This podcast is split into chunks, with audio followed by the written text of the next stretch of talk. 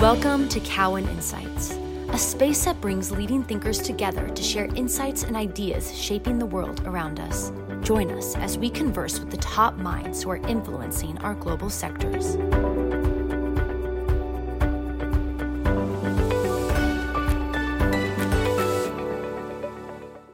All right. Hey, everyone. Mark Bianchi here from the Cowen Energy team with another installment of our Energy Transition podcast series, where we're now focusing on nuclear power and small modular reactors. Today, I'm joined by John McQuarrie and Joe Miller from BWXT. John is president of commercial operations, which includes BWXT Canada, and Joe is president of advanced technologies, which includes Project Pele and the company's efforts in advanced fuels, among other things. So, gentlemen, thanks so much for joining us. Maybe before we get into the questions, you could each kind of introduce yourselves in a little more detail and give us an overview of kind of what your responsibilities are.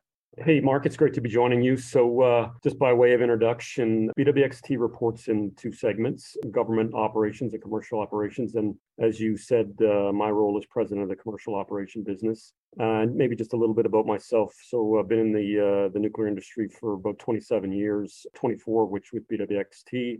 My background is engineering, focused on nuclear power, working in the Canadian market, but also US, Europe, Asia. My experience is in the Canadian market. So it's a little bit about me. Joe? Yeah, thank you, Mark. This is Joe Miller. Advanced Technologies is part of government operations based out of Lynchburg, Virginia. My background, I started my career on a submarine, the USS Norfolk, and then moved into shipyard and shipbuilding for the Virginia class submarine fleet, and spent about 6 years in the high-tech manufacturing industry in the semiconductor market. Joined BWXT 11 years ago, started off as in test engineering, and moved into advanced technologies about 5 years ago, where we've been able to build up a portfolio starting with a few million in R&D back in 2017 to about $100 million in revenue this year, and really focusing on advanced reactors, with our marquee program being the Pele microreactor for the Department of Defense, and also focusing on space reactors, both for propulsion and power. Great. That's a great overview. Maybe as we keep going with sort of the high level stuff, and maybe John, you can comment on this, like BWXT's role kind of in the commercial nuclear business. Can you talk about what are the key areas where you participate there, and what are the relative sizes of those businesses, just so people can get a sense of how impactful they can be for the company? Yeah, sure, Mark. So part of our business is the design and manufacture of components for nuclear power plants. We also do the same for a variety of other equipment, and perhaps we'll get into that in detail a little bit later, but you can imagine that there's a need for all kinds of heat exchangers and equipment that's designed to fuel reactors, and so we're involved in a lot of that. We're also providing services, which include engineering services and field services for maintaining components in nuclear power plants. So it's a kind of a full service capability that we offer. We do that largely in the Canadian market for the CANDU technology, and also CANDU reactors around the world. But we also participate in the nuclear power business in non-CANDU markets. So we provided replacement components to pressurized water reactors in the US, for example. The other part of our business in the commercial division is nuclear medicine business. And so there we manufacture radioisotopes and radiopharmaceuticals for various nuclear medicine customers, and we provide those around the world. And as you think about growth, which again, we're going to talk to in more detail, but just to sort of set the table, what are kind of the top couple growth opportunities for you? Maybe if you would rank them from sort of most impactful. Sure, yeah. When you look at our two market segments, maybe I'll start first with nuclear medicine. I think that's a tremendous growth opportunity that we've got. It's public information that we are launching a new product line to manufacture technetium-99 generators. And so we're working through that and very excited about launching that soon. But then we also have a group of pipeline type products, so radioisotopes and pharmaceuticals that we're developing, that each one has, really, I think, exciting growth opportunities. One of the big areas that we're focused on, in addition to diagnostic products, is therapeutic products, which is a really fast-growing part of the nuclear medicine markets. That's definitely one of our biggest areas of growth. And then in the power business, there's really two things that are driving growth there. First, we're in the midst of really significant investment in the Canadian market for extending the life of reactors. And that's been ongoing for a while and will continue for a while. And it's really driving a lot of demand for products and services. And the other, I think, even more exciting part of our business is the potential for new reactors, and particularly small modular reactors. And we're seeing a lot of of activity in that area. And so I would rank that as a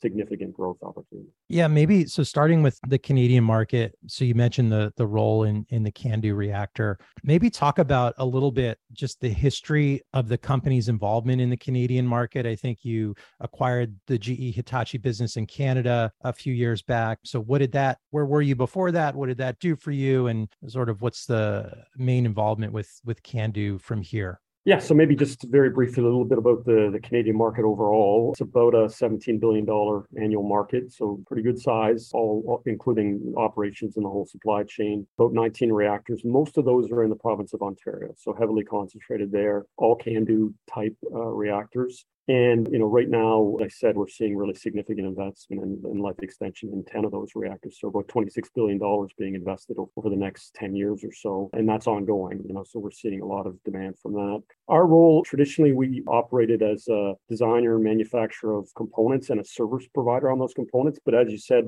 we did acquire the GE Hitachi nuclear energy business. So that got us into manufacture of fuel. So we supply fuel for 10 reactors here in Canada. It also brought us the OEM status for the very unique on-power refueling system for the CANDU reactors. So CANDU reactors are unique in that they're the only commercial reactors that are refueled while they operate. They don't have to shut down to refuel, and that gives them a really interesting ability to be able to operate for longer cycles. And in fact, some of the Canadian reactors have set records for the longest operating cycles. So that gives them some benefit. Maybe just a little bit more about the CANDU technology. It's natural uranium, so simple fuel, lower cost fuel than most reactors. They said long operating cycles and quite high flux, neutron flux reactors. So really good for producing isotopes. And for many decades, most of the cobalt-60, which is used for sterilization, has been made in Canadian CANDU reactors. And now these reactors are launching into technetium, isotope creation, lutetium, and other things. And so pretty exciting for that part of the use of these reactors. What are the limitations, if any, for CANDU when I think about other reactor technologies that are, I'm sticking with the conventional side here, so mostly light water reactors and not talking about the advanced reactor designs yet? Yeah, so limitations for CANDU, I would say, are, I think with natural uranium fuel, you have the advantages that I talked about, which is low cost, but you're not enriching. And so you've got a little less power that you can get out of a kilogram of fuel. Okay, so that can be a limitation. Most of the advanced reactors are going to higher levels of enrichment, so beyond 5%. So that's a challenge. And I think the other challenge that CANDU faces is the complexity of the reactor. It is, as I said, it's on-power refueling. And so that creates some complexity and how you operate it, and that can drive costs a little bit higher. And so I think those are the two biggest challenges that CANDU reactors face. Is there much growth outside of Canada for this technology? Can you kind of talk to that? And then what's the application, if any, in any of these SMR designs? So in terms of the growth outside of Canada, the biggest opportunity right now is that, as I mentioned, the life extension work that's going on in Canada is going to be moving international here. So if you think about the CANDUs that are located in South Korea, in China, and in Europe and Romania, they're going to go through that same need to have a major replacement of their components. And so that's going to drive quite a bit of demand in that market. And then in terms of potential new build, there is a significant effort ongoing right now in Romania to build two new CANDU plants there. They've already got 2 units there, but they're looking at adding 2 more. And so that could be a really significant development. And between the Romanian government and their nuclear utility there and a number of banks, including the US EXIM Bank, there's a great deal of effort put together financing for those projects and to define those projects right now. So that would be the largest opportunity from a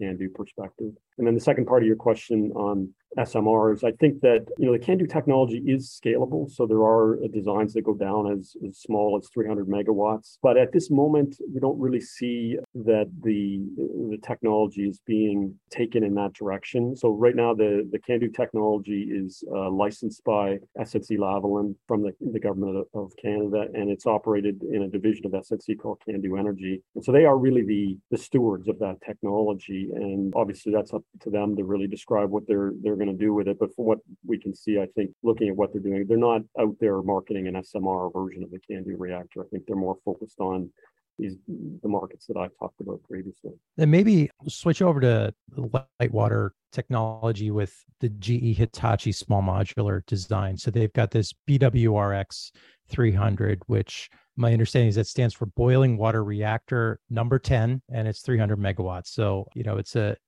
extension of a prior design that they had. Maybe before we get into all of that, correct me if I'm wrong on this presumption that that's outside of GE Hitachi Canada. This is GE Hitachi globally, and they would be a partner or a customer, but there's nothing in-house at BWXT that is involved in this technology, right? That's correct, Mark. Yeah. So it's being driven by GE Hitachi. Out of Wilmington. They do have a Canadian entity that is leading this effort for the Canadian market, but separate from BWXT. Now, we do have agreements with GE Hitachi, so they have been selected by Ontario Power Generation to cooperate, to work together to deploy this BWRX 300 technology at the Darlington site, which is kind of the flagship location for Ontario Power Generation, where they've got 4 CANDU reactors, but they've got a good site to locate this GE SMR at that site. And in terms of our role there, we've announced that we've got an agreement with GE to work collaboratively to deploy the BWRX 300 at that site. And our role is really around the design and manufacture of the reactor pressure vessel component, which is kind of the key component in that reactor. So we've got a fair bit of activity going on with them.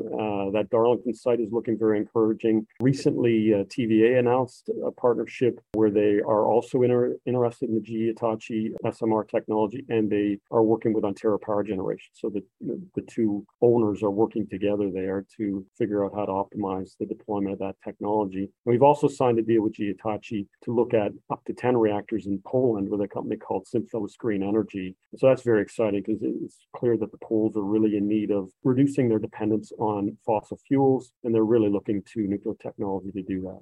Can you give a little bit of an overview of the technology? I know it's not your technology, customer technology, but you're a big stakeholder in the success of this. So I'm curious, how is it different from other light water small reactors that are out there? What are some of the key design differences that, you know, as an outsider, as an investor, I'd want to know about to differentiate? Yeah, so specifically about the GE Hitachi technology, I think the interesting aspect of it is that it is an evolutionary design. So, you know, as you noted in the name of the reactor, it's kind of the 10th version of a reactor that they've been deploying and operating through their customers for many decades. So the fuel is the same as what's operating in other plants. And so the risk, I think, associated with that design is reasonably low. They've greatly simplified the design by reducing the number of plant systems that are needed through optimization of that design. So they've really reduced the concrete and steel, you know, which typically are big drivers of the cost of these reactors. And they've changed the way that the reactor is protected from a safety perspective to make it even more safe. And that's reduced the cost of the overall reactor from what we can see. You know, obviously we're looking at it from a supply perspective of what we do. So, you know, they're probably better positioned to answer, you know, that question about the reactor, but that's what I see from my perspective. What are the milestones with Darlington and TVA? You know, there's obviously commerciality milestones that need to be considered, but then there's also regulatory and licensing. Can you just help us understand what that profile looks like over the next, I guess we're talking about 8-ish years, maybe a little bit earlier for Darlington, right? That's 2028. That's right. Yeah. OPG has said that they would like to have this SMR grid connected by 2028, by the end of 2028. So 6 years from now. So that's a good, I think, challenge, although possible. I think they're hoping to be first, right, in North America with this SMR. TVA has not indicated what their timeline is, but, you know, presumably they're going to follow closely with OPG. I think the key timelines are, when you think about that time to deploy, it's got to get through finishing the detailed design of the reactor, including the components, have to work through the licensing process. And so that is with the Canadian regulator called the Canadian Nuclear Safety Commission. And GE is working through that right now in their what's called a vendor design review. And I understand that that's going reasonably well. They're hoping to be in construction in 2024 and then finish it in 2028. And when you work backwards, that means that they have to be looking at some of the big components, things that we would be involved in right away. These are two government entities, TVA and OPG, who are supporting this project. And, you know, if we look in the US outside of TVA, you know, we've got this advanced reactor development program where there's money flowing into those projects. And this is a bit different type of government support. How does that either help or hinder the timeline? And how are they looking at first of a kind cost here? Is that, you know, what's their threshold for this thing to be very expensive, recognizing that the nth of a kind ones will be much lower and they're just trying to seed, you know, a market so that it it can be a kind of a government investment that pays off over time. Yeah. So from my perspective, it's very helpful that you've got these two government-owned utilities looking at this technology. They have that backing of the government that, you know, I think is very solid. And they both have a mission to really lead in clean energy development and deployment. And I think that's, you know, key part of why they're focused on this reactor and working together. I think that when they think about the risk here, I think they are expecting that the first one's going to be a bit more expensive, right? And I think they, both companies have experience with that in new technologies, but they are looking, my understanding, they are looking at building more than one, right? So they're expecting that the first one, maybe two, could be more expensive, but then, you know, as you move into the third and fourth, they would expect that that cost would come in line. And I believe they view it as a competitive source of power with any other non-emitting baseload type of power. That's great. Maybe outside of the GE Hitachi design, what's your involvement in other SMR designs that are being contemplated? You know, when could we be hearing more about that? Yeah, so we've been fortunate to be involved with a number of them. We offer ourselves as a merchant supplier of products to these SMRs. And so we have been working with NuScale on their SMR. It's been announced that we started working with them as early as 2019. We had contracts to look at the design of their components. And in that case, it's an integral component that has a reactor core and steam generation all in one component, and have been working on design for manufacturability with them. Pretty exciting. They've got their site identified at Idaho National Labs with a consortium of customers there to operate. And they've also recently announced that they've got a collaboration agreement with the nuclear utility in Romania. So they're working on a European customer there. And so that is something that we're involved in. And then there's another advanced type of reactor vendor that's, I think, I would say more advanced than either GE or a NuScale, in the sense that they've gone to a different technology, a molten salt technology, which is terrestrial energy. And we've had contracts with them about that same time frame, 2019, to look at the design of their steam generator component and some other heat exchangers. And so I've been working through that with them. So I see that type of reactor, because it is a greater change from the light water reactors that we operate today, that it may take a little longer to get to market than the GE Hitachi or NuScale product, but certainly think that type of advanced reactor's got a good role to play at some point in the future. So as we speak to investors about these small modular companies and the approach of doing things in a modular way, there's some concern from investors that, well, hey, you've never done this. Like, the industry's never done this. You can make all these components, and they're components that are similar to what we've used in conventional reactors, but we've never actually built a small modular reactor. So investors have a lot of battle wounds from cost overruns and time delays with nuclear plants. Like, what can you say that gives you confidence, being a supply chain participant in these things, that, you know, we can actually pull these things off as advertised? Yeah. So from my perspective on the risk, first of all, because these are smaller units, you know, the risk is lower, right?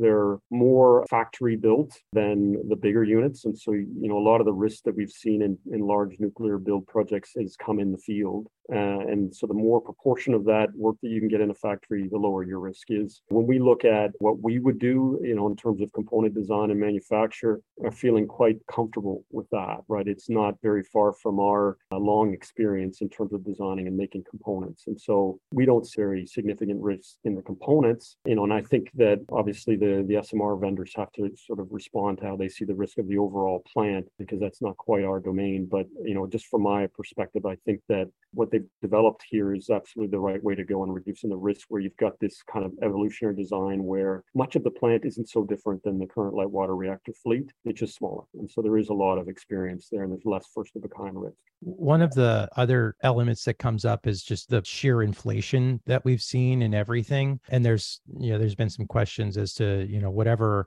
LCOE was promised or plant cost was promised. Now, if you put new materials costs in and labor costs and so forth, it ends up being significantly higher. Do you have any perspective on that, and what you're seeing could filter through to the end cost for the customer? Yeah, we have seen some inflation for sure in some of the materials. You know, you typically get into some specialty alloys in these types of components.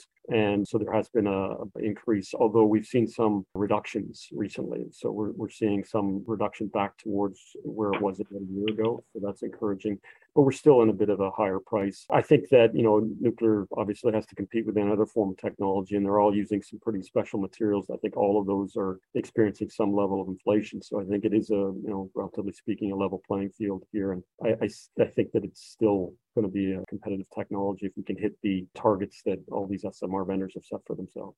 Well, thanks, John. Joe, let's move over to you. Maybe to kick it off, can you talk about the Project Pele in more detail? And I guess, you know, where I'm most interested is, can this be sort of a leader to something for the commercial market? And how does the opportunity set look there? You know, what's the timeline with the project? And then what's the timeline for broader adoption? And what do you think the ultimate addressable market could be?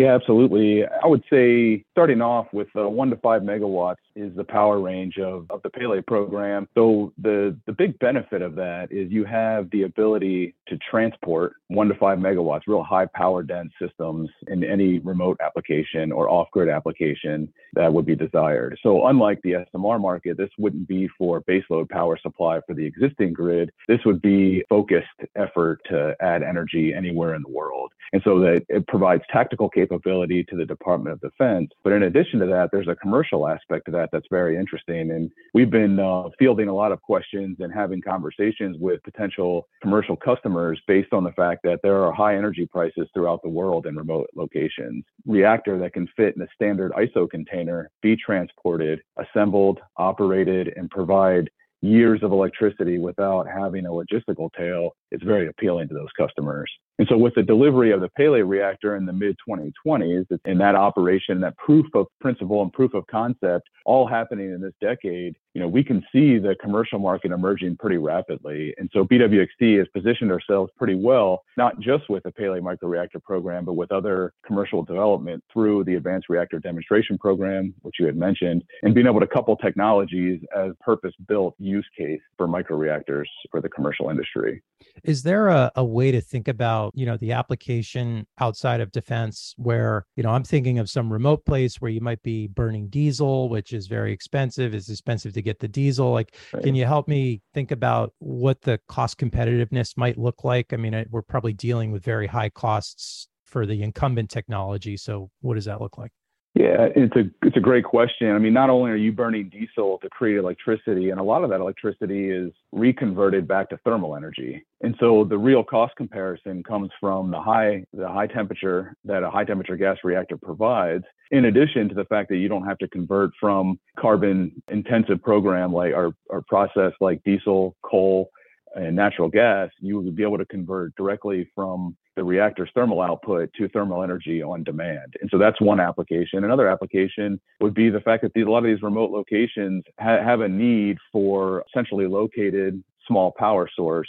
And so being able to fit into that grid where a coal plant exists, like say up in Alaska, where a small coal plant exists, distributes energy to Air Force installation, also distributes energy to the surrounding community. You come in with a clean energy source that's transportable, that can provide thermal energy as well as electric, really helps with the cost basis. And then when resource utilization or things like the oil sands and other commercial applications require a very thermal intense project or process to heat water, create steam, things of that nature. Once again, you can get back to a cost basis and efficiency standpoint of a nuclear reactor that provides a lot of benefit.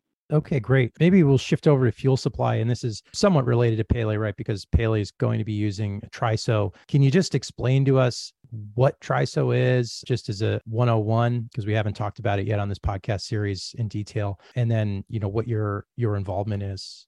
Sure. Yeah. TRISO is a pretty unique fuel form that's been around for several decades. And in its current scaled up industrial capability here at BWXT, we have the ability to manufacture at a kilogram scale and be able to supply the future market. But the fuel form itself is tristructural isotropic fuel. That's where TRISO comes from. So the tristructural has essentially at its core would be a uranium kernel that's coated in carbon and coated in silicon carbide to be able to contain that uranium and also all the fission products during operation of the reactor. And so what that allows you to do is to greatly reduce the amount of infrastructure that's required on site. And so that the fuel can operate at a higher temperature than commercial power plants can operate today. And then also you don't have to build a large containment surrounding the reactor pressure vessel. The containment is actually the fuel. And so over the last 15 years, BWXT, in conjunction with our national labs, the DOE national labs, we've been manufacturing TRISO at scale for testing,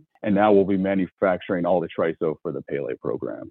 And there's some other variations of TRISO. I think, you know, X Energy has their TRISO X. Are you potentially part of that supply chain, or are there other applications for TRISO where, you know, you would be an intermediate participant? Yeah, absolutely. Once again, like John mentioned, as a supplier to the commercial market, BWXT is interested in that market as well from a TRISO fuel manufacturing standpoint. And so there are other reactor designs other than Pele that use TRISO. Kairos is one of those reactor designs. And so the flexibility of the fuel is an enabling asset that that new nuclear, advanced nuclear concepts have. And so we are not only interested in our own homegrown design, like the Pele program and our microreactor program, but also how we can be a supplier to the larger commercial market. And one of the things about TRISO is it doesn't use low enriched uranium. We need to use high assay low enriched, which is known as HALEU. There's no HALEU production in the US right now, understandably, because we just don't have a market for it. But how do you see that evolving? I mean, there's $700 million in the IRA for HALEU. But how much of a gating factor could that be to seeing this thing develop? And what's your interest or involvement in potentially making HALEU yourselves? Yeah, it's a great question. I mean, the immediate bridge that's required would be downblending, something that BWXT does. And then, like you mentioned, reestablishing the enrichment capability in the U.S. is something the Department of Energy is investing in through the $700 million you just stated. So BWXT, over the last several decades, and other companies have developed different centrifuge programs, and that's how we got the initial stockpile of HEU. HALEU hasn't been used in the commercial sense in a large scale in the U.S. Now that that demand is starting to reemerge and have a requirement, then BWXT is interested, and we just submitted a proposal recently to a DOE RFP to manufacture HALEU for the future, both for the commercial and for the government markets. What's different about making HALEU versus LEU? And is there anything that if you have an incumbency in low enrichment, maybe you've got a step ahead advantage in doing HALEU? Yeah, I would say the biggest difference, the technology is very similar, but the biggest difference would be the security protocols that have to exist in the different categories of licenses to enrich above 5%. So from 0 to 5%,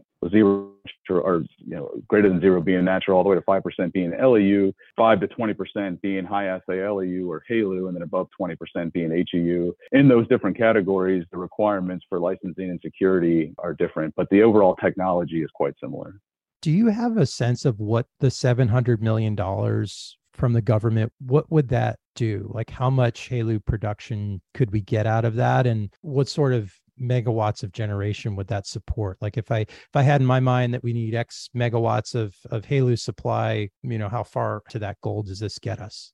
Yeah, it's a great question. I would say the $700 million is about reestablishing capability in the United States. And then you would scale that up. You would scale that capability up to meet the demand. And so the $700 million represents the initial capability that's required to get the advanced reactors, get that market supplied with HALEU fuel, be able to facilitate the expanse of advanced reactors by having that initial supply. So you would essentially have to add more and more capability, but having that established, having supply chain up and ready to supply is the point of this initial tranche of funding.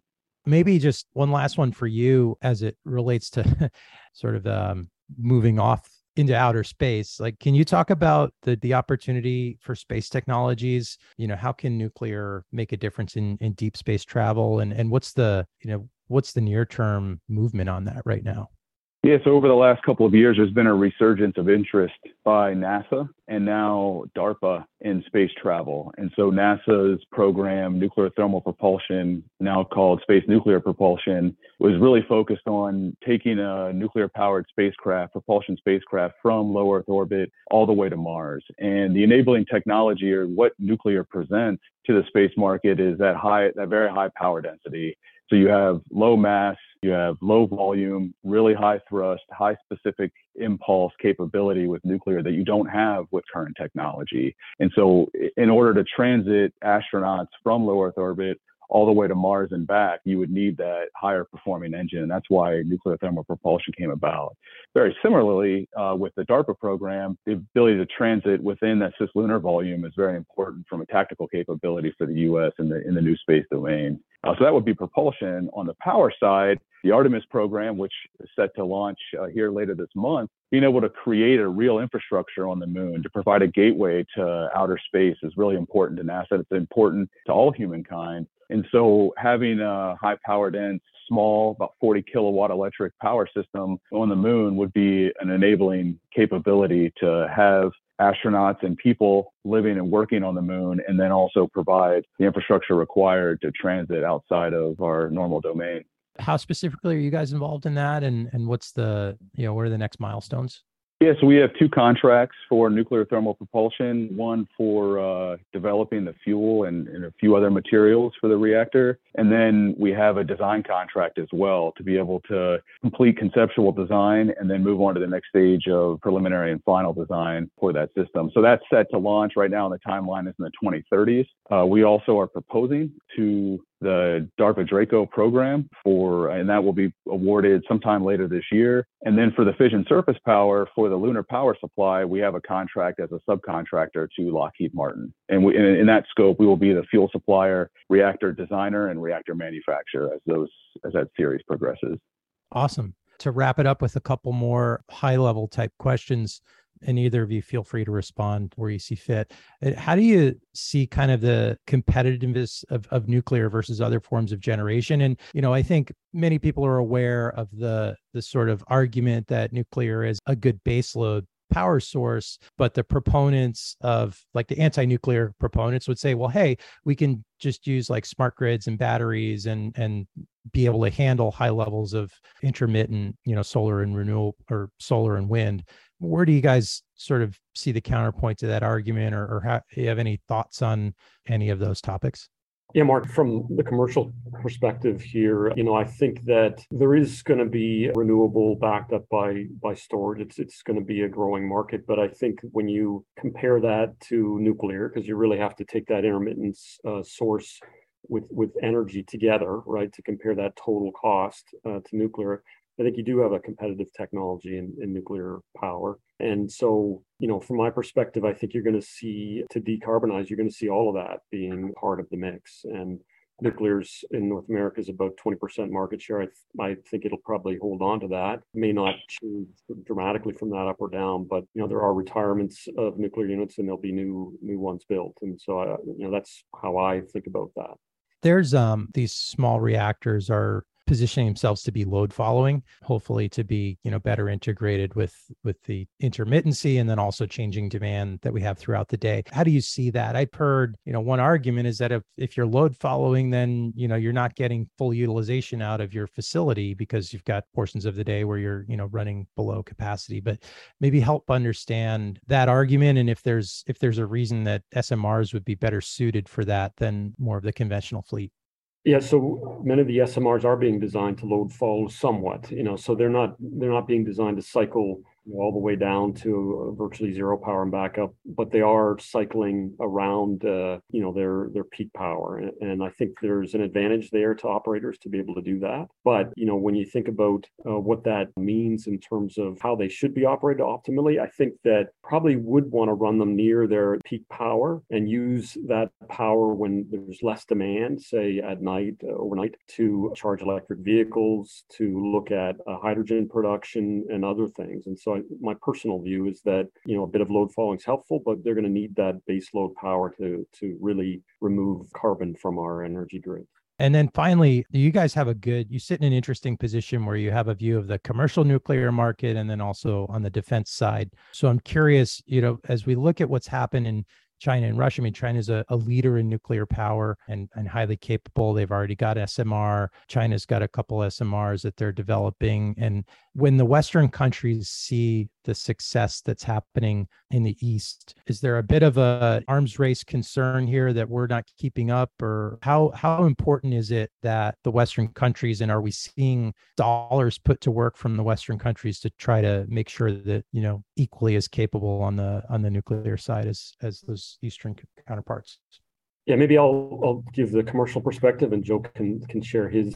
I would say that we are not seeing much competition from Chinese players in specifically what we do. For example, at the supply chain level, I don't think we're seeing a lot in Western nations in terms of nuclear plant supply. There was a project that was developed in the UK. It's no longer got Chinese participation. So I think we're not seeing that develop. I think that the Chinese are really putting a lot of investment into nuclear technology that is commercially viable. And so that's something that we're all mindful of. But I feel like there's enough being spent by Western governments, and specifically the U.S. has got significant leadership here, that we will see commercially, at least, that will keep pace with the Chinese. Not as big a threat, and from my perspective, from the Russians. Joe, anything to add there on the defense or space side? Yeah, I would agree. And I think it extends into the defense and space side, right? Having that tactical capability and technology that's been so dependable since really the 40s is important for us to reinvigorate. And that investment is showing up in big ways, both from NASA, from the Department of Defense, as the U.S. wants to continue to be a leader in new commercial technology, is also a leader in new nuclear technology. I think if you triangulate those three things, nuclear, commercial, and defense, you start to see the U.S. start to lead more and more and more in investment. And that's why you're starting to see the reemergence of a lot of these projects. And so looking at what other countries are doing, especially China and Russia, has prompted the U.S. to take nuclear more seriously, as you can see through recent programs. Well, super, guys. I think we got to leave it there, but this has been really enlightening. I wasn't aware of all the capabilities at BWXT until we kind of got into this process. So I really appreciate your time, and thanks so much. We'll look forward to talking again soon. Thanks, Mark. Thank you, Mark. Thanks for joining us. Stay tuned for the next episode of Cowen Insights.